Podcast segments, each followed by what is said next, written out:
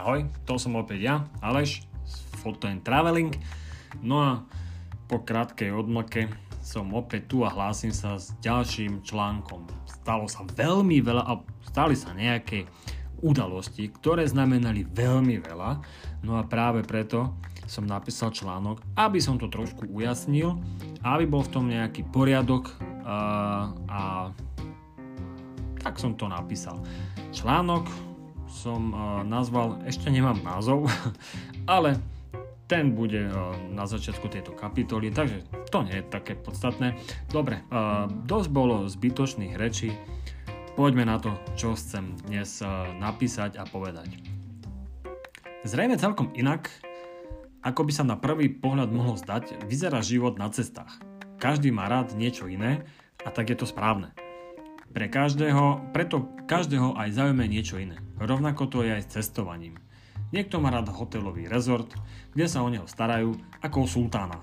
Niekto rád spoznáva nové miesta. Iní zase radi riskujú alebo si dopravujú poriadnu nálož adrenalínu. Takto by sa, dalo, takto by sa to dalo vymenovať a zdá aj do rána a potom zas. Čo tým vlastne chcem povedať? Každý nech robí to, čo ho robí šťastným a svojím spôsobom aj nejako naplňa.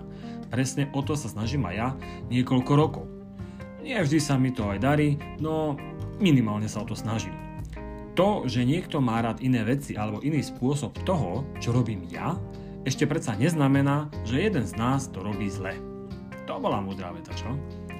Ale konečne sa dostávam k pointe celého článku, ktorý máš pred sebou, prípadne vo svojich ušiach. Keď som začínal s cestovaním, tak som vlastne ani nevedel, čo robím. Žiaden plán, vízia alebo stratégia toho, čo s tým budem robiť neskôr. Jediné, čo som vedel na istotu, bolo to, že chcem ísť. Hocikam. Musel som niekam vyraziť, lebo to vo mne vrelo, no a zvedavosť z toho, aký je svet tam vonku, ma priam valcovala asi každým dňom. Nejako sa to všetko podarilo a ja som konečne vyrazil. Vedel som, že ak sa vrátim živý a zdravý, tak potom sa rozhodnem čo ďalej. Od tej prvej cesty som precestoval ďalšie tisíce a je viac než pravdepodobné, že to boli aj milióny kilometrov. Nešiel, našiel som teda to, čo ma naplňalo a bavilo.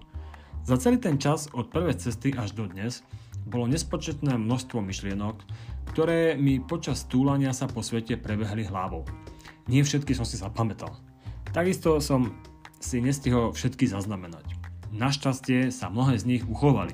Najmä vďaka momentom, keď som prekonal vlastnú únavu alebo lenivosť, som zapisoval to, čo sa stalo na cestách. Aj práve vďaka tomu sa 19.9.2022 dostala na svetlo knižka s názvom Cestovateľ. Moja knižka. Fakt moja. Sám som ju napísal takisto aj obohatil o mnohé fotografie, ktoré sa s mojimi cestami spájajú. Napísal som ju, ale to neznamená, že som ju vytvoril a vytlačil sám. Nie, ja som ho napísal, pripravil fotografie a potom prišli na pomoc ďalší ľudia, ktorí urobili korektúru alebo grafiku a podobne tie srandy spojené s tlačou. Aby náhodou to nevyznelo tak, že som ju aj sám doma na kolene zošíval. Eh, ak si mal pocit, že sa v článku doteraz len chvastcem, tak to nebol zámer. Mal to smerovať k tomu, aby som predstavil tú knihu. Chápeš? Stupňovanie napätia. No teda, tak ma to aspoň učili v škole. Avšak naspäť k téme.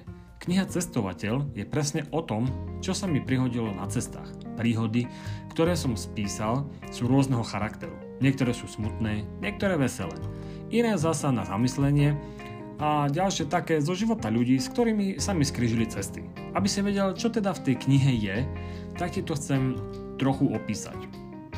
Cestovateľ je rozdelený na 5 kapitol, teda je rovnaký počet svetadiel. Podľa nich sú v knihe aj napísané samotné príbehy. Každá kapitola je následne rozdelená na samotné príbehy podľa krajín, kde sa odohrali.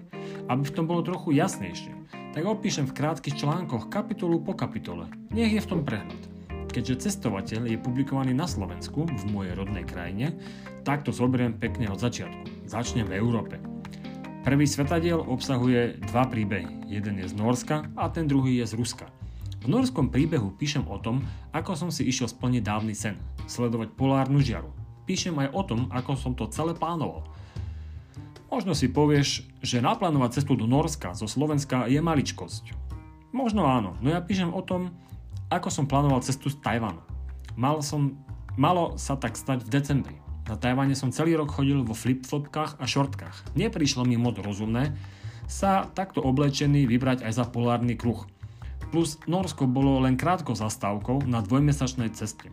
Takže okrem iného som musel naplánovať, ako sa dostať do Vietnamu, kde som si chcel kúpiť zimné oblečenie na túto cestu. Tam je plno továrni tých všetkých svetových značiek, takže tam je to úplne za pár šúpek. Preto som si vybral práve taj, uh, Vietnam ako zastávku na kúpu zimného oblečenia.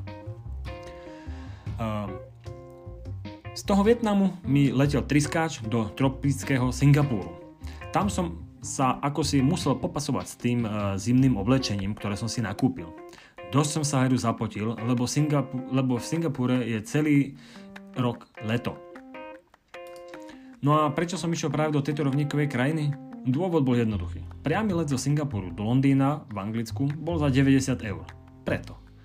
V Norsku som teda naháňal polárnu žiaru.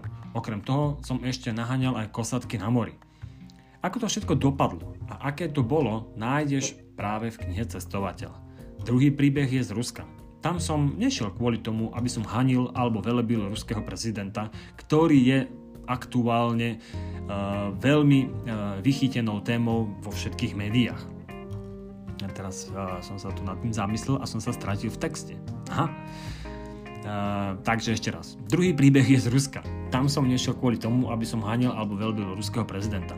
To ma ako si moc netankovalo. Rusko som si vybral hlavne kvôli dvom dôvodom. Pozrieť si nejaký zápas KHL, no a absolvovať transsibírskú magistrálu. Vždy ma lákala predstava sedieť vo vlaku z Moskvy až na koniec sveta, teda v tomto prípade do Vladivostoku. V príbehu z Ruska píšem o tom, aká bola Moskva a čo som v nej zažil. Následne sa dostávam príbehom do vlaku. S jednou krátkou zastávkou na pár dní som sa potuloval na Sibíri. Netrvalo to dlho a zistil som, prečo sa hovorí zima ako v Rusku. Píšem aj o tom. Bodkou za ruským príbehom je práve Vladivostok, niekdajšie územie Číny, ktoré si doposiaľ nezistenými spôsobmi privlastnili Rusy a je tomu tak až dodnes.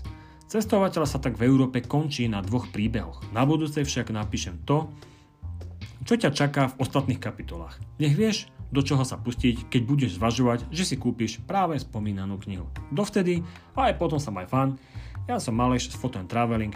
Čus.